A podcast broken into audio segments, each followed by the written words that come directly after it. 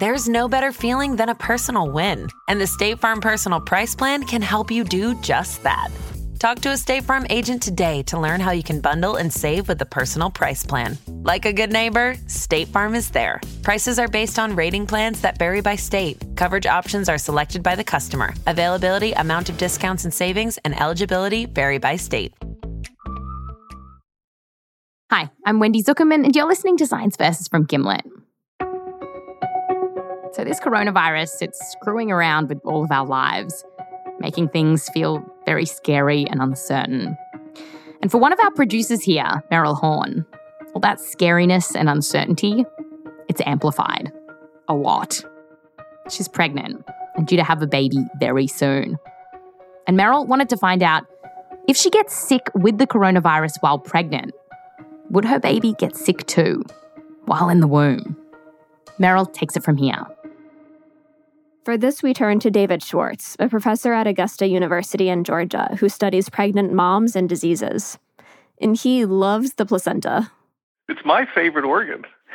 It's uh, just bloody fascinating. I mean, it's very well designed. Whoever engineered that really knew what he or she or they were doing. I look down the microscope at it every day. So let's borrow that microscope to look at what happens when a virus comes along. David told us that the placenta is a barrier between the fetus and the mom's body. For most viruses to infect the fetus, they'll have to get across that barrier.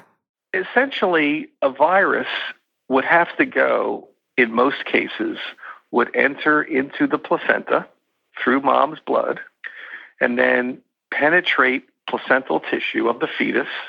This is what happens with Zika virus. This is what happens with Ebola virus, a whole host of viral agents. So we know that some viruses can cross the placenta, but is that happening here? Well, scientists have looked for the virus in the placentas from a handful of babies whose moms have had COVID.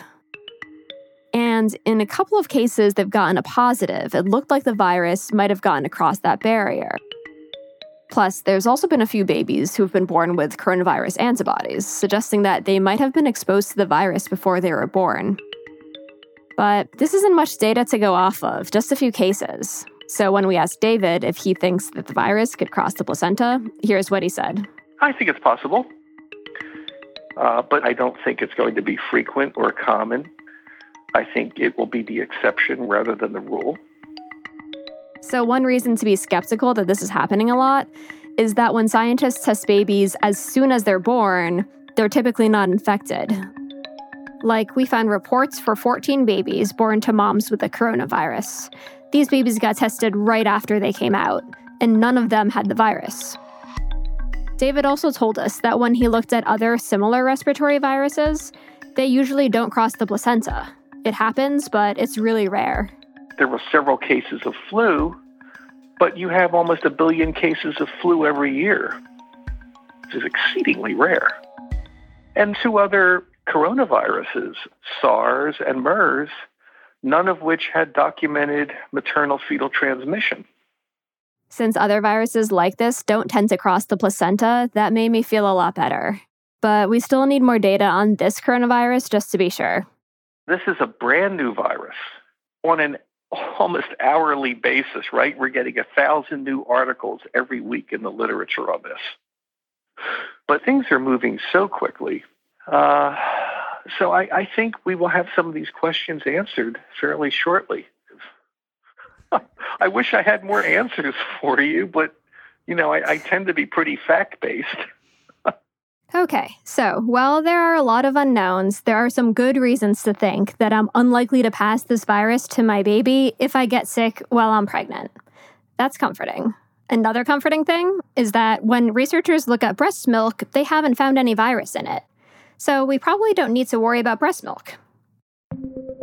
But my baby could pick this virus up from somewhere else. How bad would that be? Meryl searches for the answer in our full episode on this over at Science Versus. To listen to that, just search for Science VS in Spotify and follow the links to our episode Coronavirus Pregnant in a Pandemic. I'm Wendy Zukerman. I'll fact you next time.